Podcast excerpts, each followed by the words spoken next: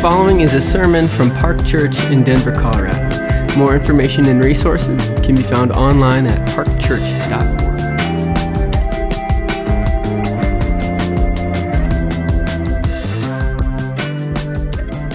This morning's scripture, as Jason said, is Psalm 135. Psalm 135. If you don't have a Bible with you, there should be one near you in the pew, and it can be found on page 487 in the Pew Bible. It's page 487. And if you don't have a Bible of your own at home, uh, please feel free to take one of these Pew Bibles with you as a gift from Park Church. Psalm 135. Praise the Lord. Praise the name of the Lord. Give praise, O servants of the Lord, who stand in the house of the Lord, in the courts of the house of our God. Praise the Lord, for the Lord is good. Sing to his name, for it is pleasant. For the Lord has chosen Jacob for himself, Israel as his own possession. For I know that the Lord is great and that our Lord is above all gods. Whatever the Lord pleases, he does, in heaven and on earth, in the seas and all deeps. He it is who makes the clouds rise at the end of the earth, who makes lightnings for the rain and brings forth the wind from his storehouses. He it was who struck down the firstborn of Egypt, both of man and of beast. Who in your midst, O Egypt, sent signs and wonders against Pharaoh and all his servants? Who struck down many nations and killed mighty kings, Sihon, king of the Amorites, and Og, king of Bashan, and all the kingdoms of Canaan, and gave their land as a heritage, a heritage to his people Israel. Your name, O Lord, endures forever. Your renown, O Lord, throughout all ages. For the Lord will vindicate his people and have compassion on his servants. The idols of the nations are silver and gold, the work of human hands. They have mouths, but do not speak. They have eyes, but do not see. They have ears, but do not hear, nor is there any breath in their mouths. Those who make them become like them, so do all who trust in them. O house of Israel, bless the Lord. O house of Aaron, bless the Lord. O house of Levi, bless the Lord. You who fear the Lord, bless the Lord. Blessed be the Lord from Zion, who dwells in Jerusalem. Praise the Lord. This is the word of the Lord. Thanks, Amanda. Again, my, my name is Jason. I'm one of the pastors uh, on staff here at Park. Before I pray, I just want to say what a joy it is to be with you all. Uh, it is uh, so good to be with the saints, uh, praising and worshiping uh, the Lord. Uh, maybe I'm foolish. Call me foolish if you want. Sunday morning is my favorite time of the week. I love coming here. I love coming here to worship God, and I love coming here to see so many of you. I don't say that lightly or as a flippant statement. I love coming to worship with the family. Uh, so, thank you for being here today, and it's just a joy to be to be with you. Let's go ahead and pray.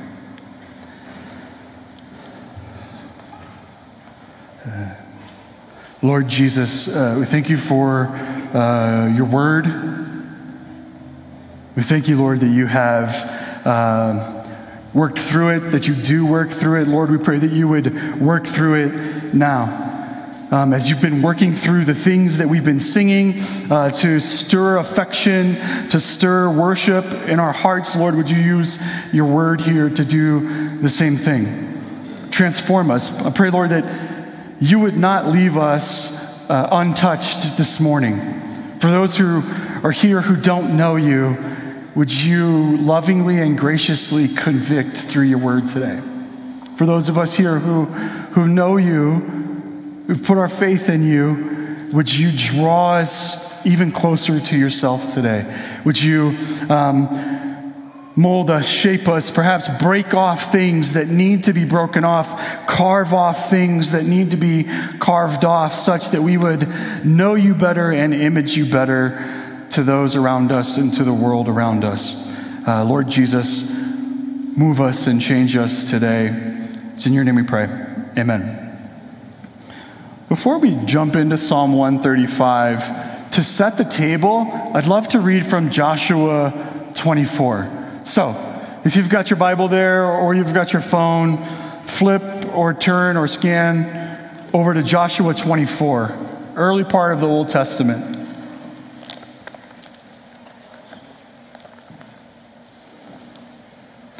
Joshua 24, and we're going to uh, read verses 14 and 15 again. We're setting the table here for Psalm 135.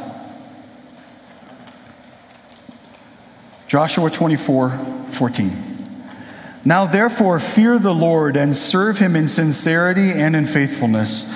Put away the gods that your fathers served beyond the river and in Egypt, and serve the Lord. And if it is evil in your eyes to serve the Lord, choose this day whom you will serve, whether the gods of your fathers uh, that your fathers served in the region beyond the river, or the gods of the Amorites in whose land you dwell but as for me and my house, we will serve the Lord. Allow this statement, particularly, choose this day whom you will serve, to be the backdrop for Psalm 135. I think that statement, perhaps in the form of a question, whom will you serve, is the theme that's running throughout Psalm 135. So, with that, let's flip back to that psalm. Psalm 135 has no author that's credited to it. And it's difficult to gauge where exactly in Israel's history or perhaps what occasion the psalm was written for. In any case, it's a psalm that's for God's people in all places and all times. It is a mosaic of other parts of Scripture. It pulls at times word for word from various parts of the Old Testament. It's a good old fashioned mashup that, when put together, is a poetically beautiful psalm with a powerful, powerful message. Question for you Is there anybody here that when you read a book, or perhaps when you watch a movie, you like to skip to the end to know what's the ending. Anybody like that? A few? Okay, I appreciate y'all's honesty. In the first service, it was only children who raised their hands.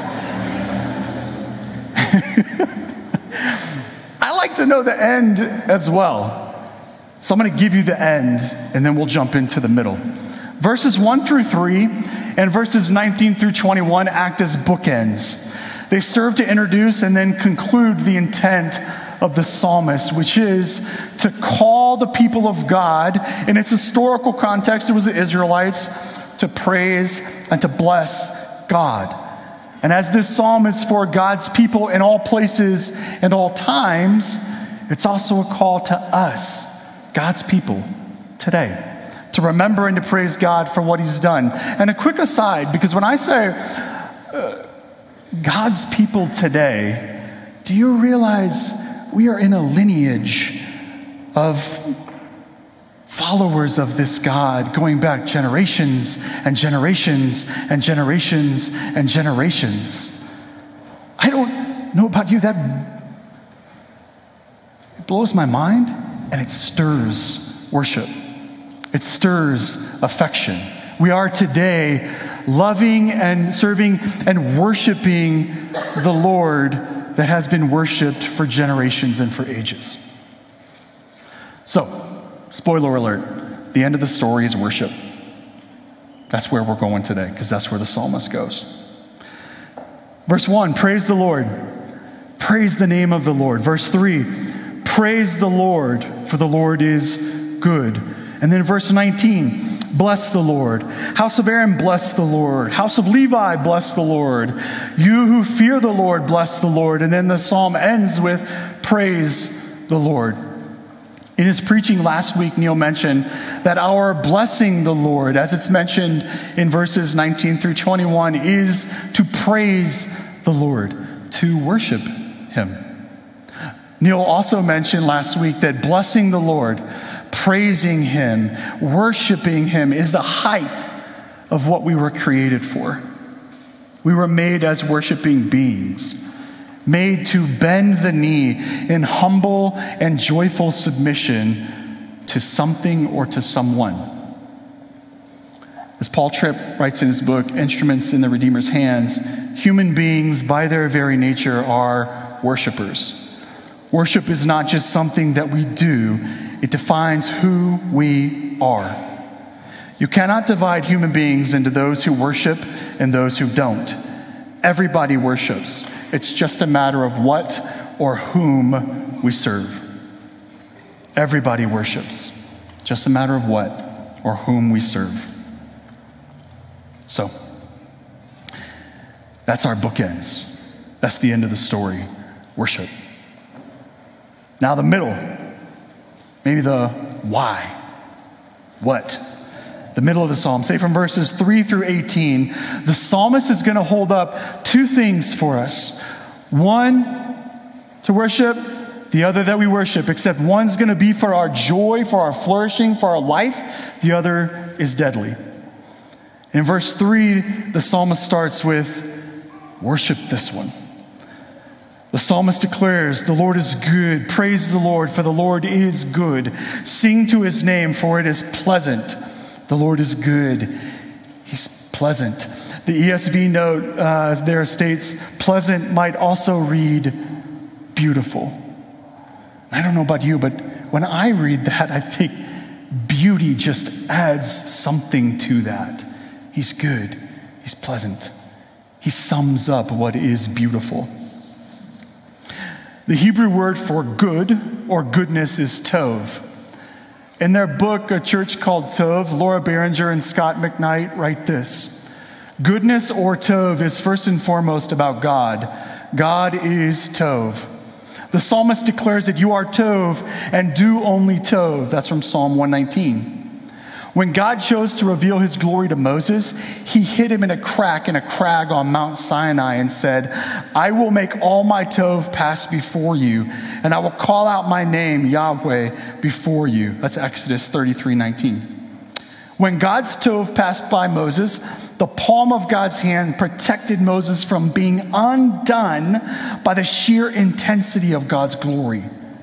As God's Tov passed by, he announced his name, Yahweh. Thus, God's Tov became inextricably connected to his name. That's how vital Tov is in the Bible. God is good. And then, verse 4, the psalmist remembers that the Lord chose Jacob. For the Lord has chosen Jacob for himself, Israel as his own possession. He chose them to be his people. Why? Because of something special about them? No. God chose them to be his people. He set his steadfast love and his power on them simply because he wanted to. In commenting on this verse, Charles Spurgeon wrote this Election is one of the most forcible arguments for adoring love. Chosen. Chosen unto himself. Who can be grateful enough for being concerned in this privilege? Jacob have I loved, said Jehovah, and gave no reason for his love except that he chose to love. Jacob had then done neither good nor evil, yet thus the Lord determined, and thus he spake. If it be said that the choice be made upon foresight of Jacob's character, it is perhaps even more remarkable, for there was little enough about Jacob that could deserve special choice. By nature, Jacob was by no means the most lovable of men. No, it was sovereign grace that dictated the choice. God is great.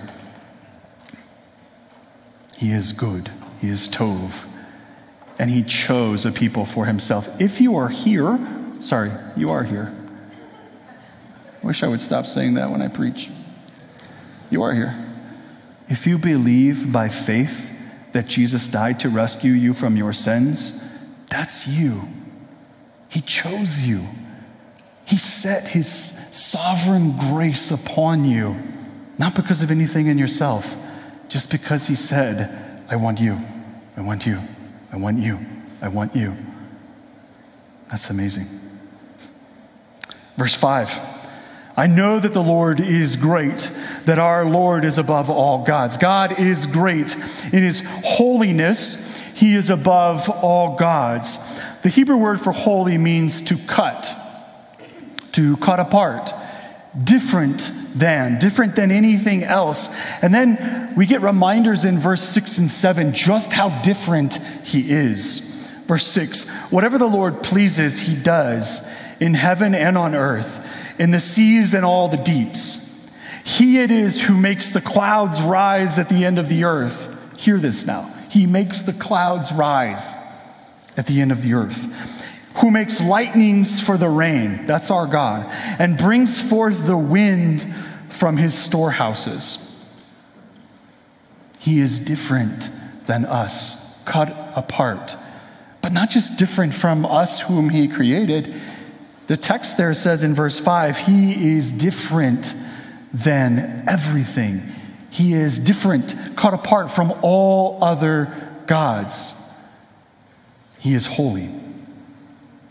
And then verses 8 through 12, we get reminders. They are reminders to God's people to remember and reverently praise God for his power shown in judgment over his enemies over the enemies of his people, but we also get reminders of God's love for his people. Verse 8 He it was who struck down the firstborn of Egypt. Pharaoh had commanded the Hebrew midwives, and then eventually, when the midwives refused, he demanded that all the Egyptians kill all of the male Hebrew children that were born.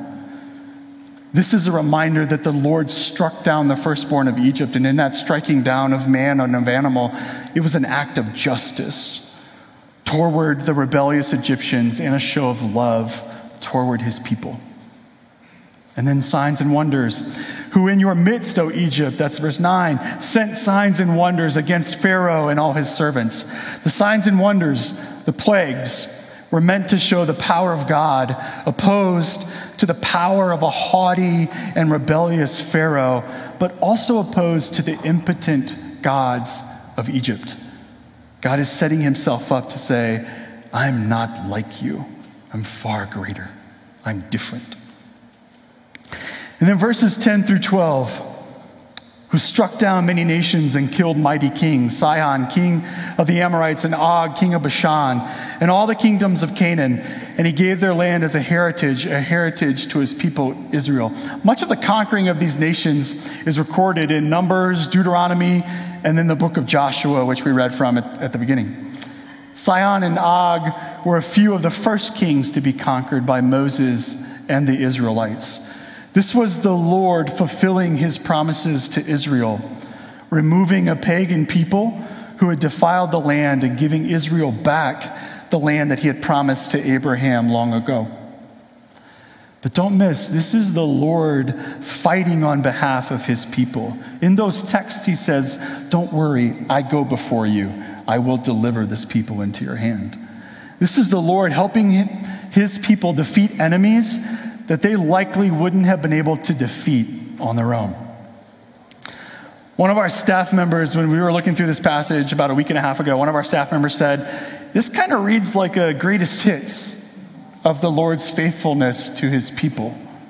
And that got me thinking about something throughout the last week and a half. I'll share a story with you.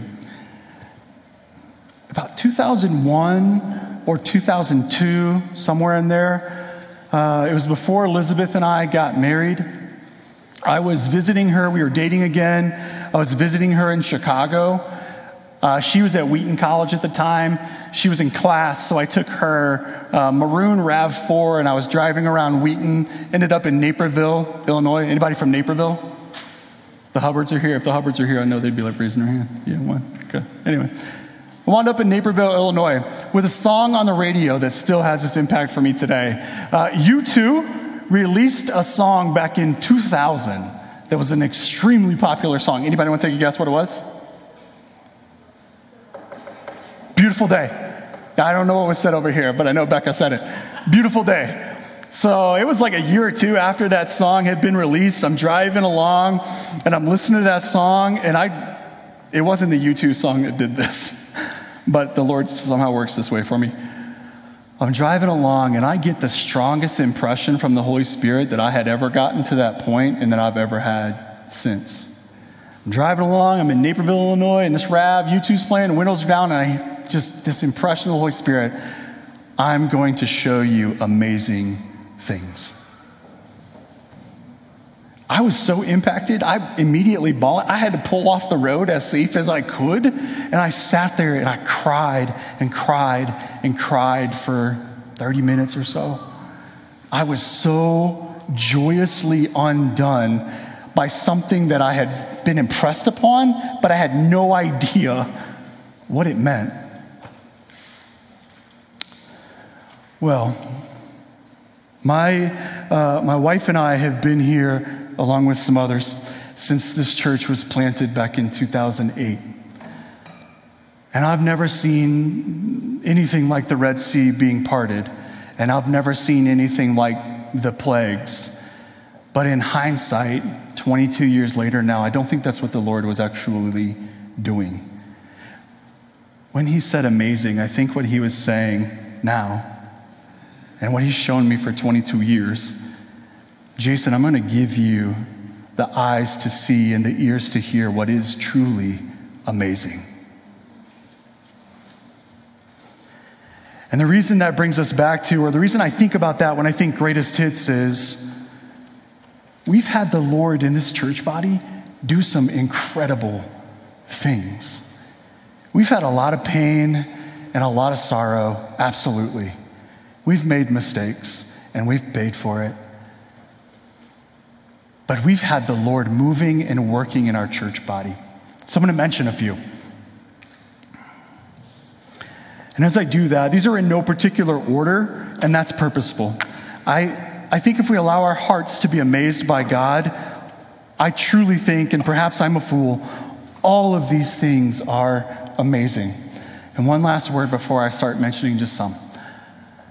As I mentioned some of these, I know that we're in a room that has a lot of pain and a lot of sorrow, a lot of bad things that happen in our world.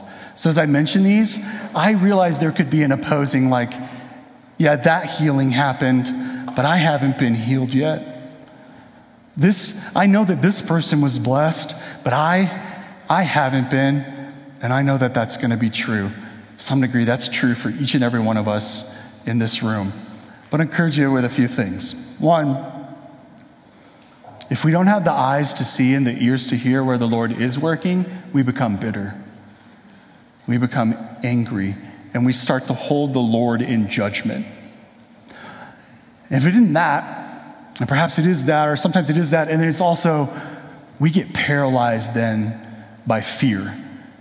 And we stop seeing and uh, we stop seeing good, we stop doing good. So, as I mention these, just my, uh, my heart would pray that your heart has affections for the Lord stirred in it as you see and hear some of the things the Lord's done in this church body. So, again, I said some of these are going to be minimal, but I don't think they're minimal. They might sound minimal to the wisdom of our culture, but I don't think they are. One, we've had people come to faith in this church body. Yes,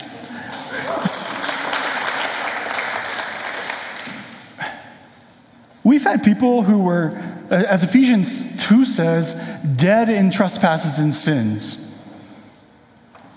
not able to choose Jesus, come alive and choose him. Again, you call me crazy.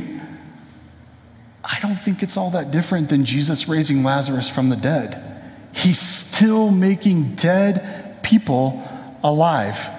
We've had adults in this church body, we've had children in this church body proclaim Jesus. I sat with a little girl a few weeks ago, and my goodness, I'm not sure I've heard an adult proclaim the gospel better, nor actually talk about what she wants to do with her life. I'm not sure I've heard an adult talk about those things. That's amazing. I just pray that that miracle wouldn't be lost on you. We have various testimonies in this church of incredible, incredible miracles being done in the womb to babies whom doctors said, You should abort this baby. Baby's probably not going to make it to childbirth. And if they do, they're probably not going to live much past that. I mean, Peter up here just sharing testimony earlier. We've had children born into our church body who had significant medical needs and surgeries, and the Lord has seen them through healthy to this day. And I'm telling you, some of these kids still walk this church. If you know their stories, I pray that when you see them, your heart is just,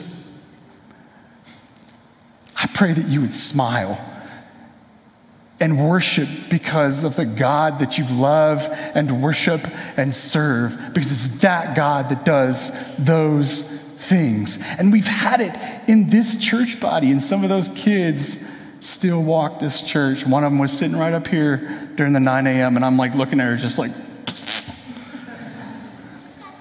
I want you to be undone by our Lord.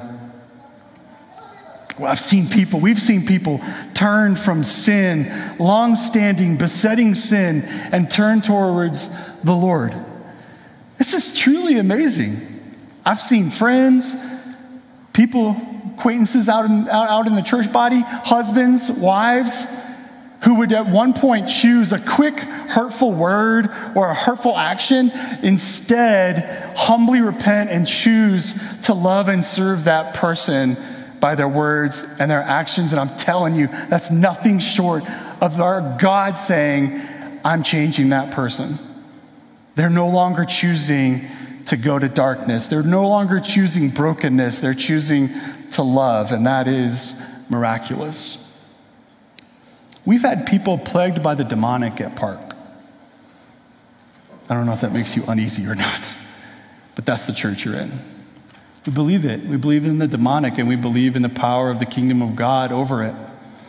We've prayed for people in the name of Jesus, and we have witnessed him graciously removing the demonic from people, from houses, or from certain situations. And every time I think about some of them, I'm like, I'm undone by them. We've experienced people being healed in our church body. Do we long for more? Absolutely. But we've been witness to people being healed. And many of them, they are attenders of Park who are, who are the recipients of that healing.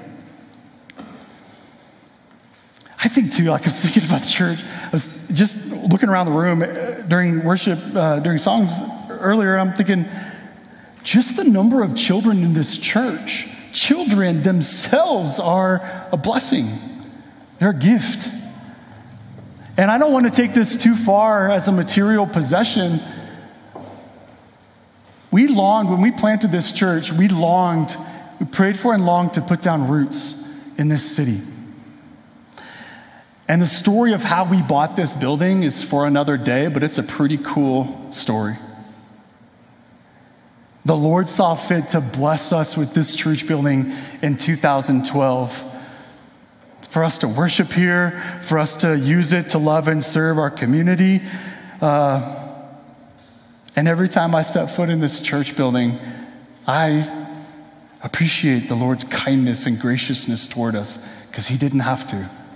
So, there's a lot of pain and death and destruction in this world. There's a lot of biting and devouring of one another. All of it is the result of where Psalm 135 is about to turn. But let's pause here. Let's pause. The Lord is working. He's working in your life. You may not feel it right now. Perhaps you feel the opposite. That isn't the truth. The Lord is working. He's moving to display his glory, and there is much good in this world.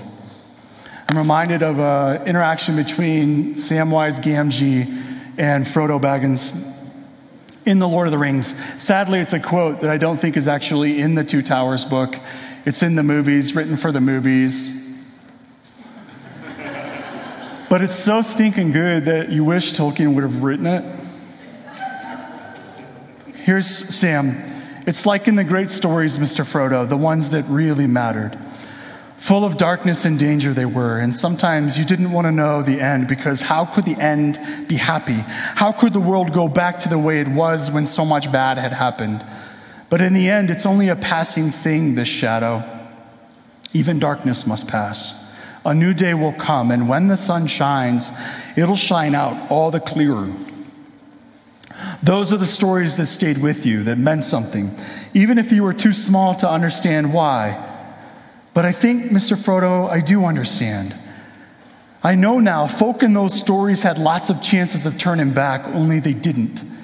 They kept going because they were holding on to something. Frodo asks him, Well, what are we holding on to, Sam? That there's some good in this world, Mr. Frodo, and it's worth fighting for. There is Tov in this world because of our God, and it's worth fighting for. So, what are we fighting against? The thing that the Lord is being compared to, that's what we're fighting against. In verses 15 through 18, the Lord is being compared now as the psalmist turns to idols or to idolatry. Here, the idol being portrayed is a graven or a sculpted image of gold or silver. Think uh, golden calf of Exodus 32. And recall then that in Exodus 20, the Lord spoke, You shall not make for yourself a carved image or any likeness of anything that is in heaven above or that's in the earth beneath or that is in the water under the earth. You shall not bow down to them or serve them, for I, the Lord your God, am a jealous God. You see, we were created as worshiping beings. But disobedience, the disobedience of Adam and Eve and the fall in the Garden of Eden disoriented our worship. It disoriented our desires. We long to worship creation now. We long to worship ourselves. We desire to worship things that were never, ever meant to be worshiped, nor to satisfy the deep, deep longings of our soul. Graven images, do we worship them? Yes. But the fallen human heart doesn't stop at worshiping graven images of our Lord and Savior. Our enemy, the devil, is delighted to watch us gorge ourselves on a myriad of things that will never satisfy us nor bring us deep peace. John Calvin, in his Institutes, once wrote The human mind is a forge of idols or factory of idols. And then he says, it substitutes vanity and an empty phantom in the place of God. Sorry, I short circuited that quote, so there's a little bit more there. But it's the empty phantoms that I want us to key in on. What empty phantoms do we substitute in our day, in our culture? What do we substitute in order to obtain that deep longing of the soul? What things does your soul long for other than God? Instructing you that I have to have this, I must have this in order to be happy and content. Here's where we get away from the graven images because a lot of what we bow down to is comfort, sex, food, security, status, whatever beautiful picture and fulfilling picture of life that we want, that we have to have. We often bow down to trying to find the, the right and true sense of self, but that's almost always defined by us. Control. I've often felt like my life is often controlled by control. Here's a quick excursus. Fear, fear is a horrible and horrific motivator. And it's so often it's what we're motivated by. And control is often in the service of fear. I fear something happening or I fear it not happening, so I will do everything I can to control it. But we're finite creatures. We don't control that much. Idolatry leads to death, spiritual death, separation from the Lord in this life and in the life to come. But let me submit this to you. Long before idolatry ends in a physical death and in a spiritual death, it leads to death. Way before that. Idolatry only sees death, so it reacts to it. It only hears death, so it responds to what it hears. I gotta get, I gotta get, I gotta get, I gotta fill, I gotta fill, I gotta fill, I gotta fill, and I'm gonna use everybody else to do it. That's death. Since it only sees and hears death, it speaks death. And I submit to you, this is the cause of the biting and devouring that we have in our world. This is the cause, this idolatry and the insatiable need to get it because we're not finding it in the Lord. That's the cause for the biting and devouring in our nation, in our city, in our church, family, in our lives. The Lord brings flourishing. His way is life, peace, rest, joy, freedom. Humanity as it should be, as opposed to death. And he calls us to be Tov, to be good as he is good. In order for us to do that, we have to be set free from our prison, from the prison of idolatry. We have to fight against it, but how? Carrie, you're in the room. I saw you a second ago. Carrie Langford did this beautiful painting for us that you may have seen uh, when you came in the room. I stood before that painting a fair amount this week, uh, and I think it's a beautiful painting, so thank you for using your gifts to bless our church body, Carrie. She wrote this in, in her words. Uh, about, about the painting. It, it's reaching out, this hand surrounded by the beautiful color, showing vulnerability and need of something or someone else. It is relaxed and accessible. The vibrant colors that make up this ordinary hand depict life, hope, and surrender. Beautiful thing about art is it's left open to whoever's viewing its kind of interpretation. What does this painting speak to me? When I stand before that painting, I am undone by the invitation that I see in that hand. The beautiful invitation that reminds me that the pinnacle of what God has done, the thing most worthy of remembrance of praise, is the cross of Jesus and his resurrection. In dying for us, Jesus struck down the power of sin, the power of Satan, and the power of death. For those who believe in him by faith, he's given a new heart and the power now to overcome idolatry. In Christ, we've been given the ability to worship rightly, and we've been given the, the, the ability or the power to choose Tov, goodness. Relationship with Jesus brings freedom. It also brings joy, contentment, peace, and rest. And it brings this the desire that other people would flourish and thrive. It brings true humanity in life. If you're not a believer, I pray that you would hear the invitation today. Jesus reaches his hand out to you. He is life and hope. He's accessible. In his own words, he says, My burden is easy and my yoke is light. He asks you to choose this day whom you will serve, and he bids you choose him. Perhaps many of you here are in a place where you've committed your life to love and serve Jesus as Lord and Savior, but we find the allure of idols pulling our heart away. Control, security. I can't get the things I want, so I become bitter, holding God in judgment because things don't go the way I want them to. Jesus invites you today, Christian, to remember whom you serve and to choose him again today and tomorrow and the day after that and the day after that. Because here's the reality when we come to know Jesus, we do make a decision to say, I give my life to you. But we also are going to choose that again tomorrow because idolatry is going to be there saying, Choose me, choose me, choose me, Satan's going to be there saying, choose that, choose that, choose that, choose that. Every day we make decisions. Who will you serve? He's worth it. He's better. He is above all other gods. Let's pray.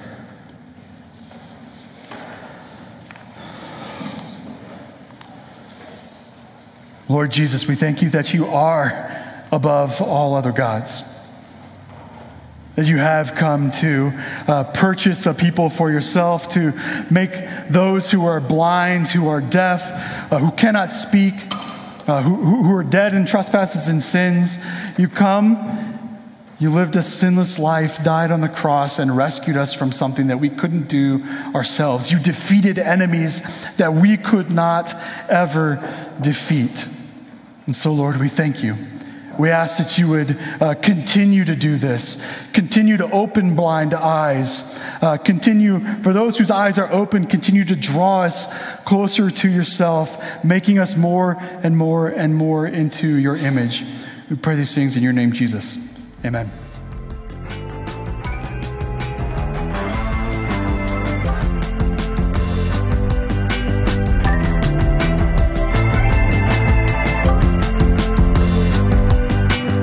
Hey, thanks for listening. Park Church exists to make disciples of Jesus for the glory of God and the joy of all people. More information and more resources can be found online at parkchurch.org. Take care.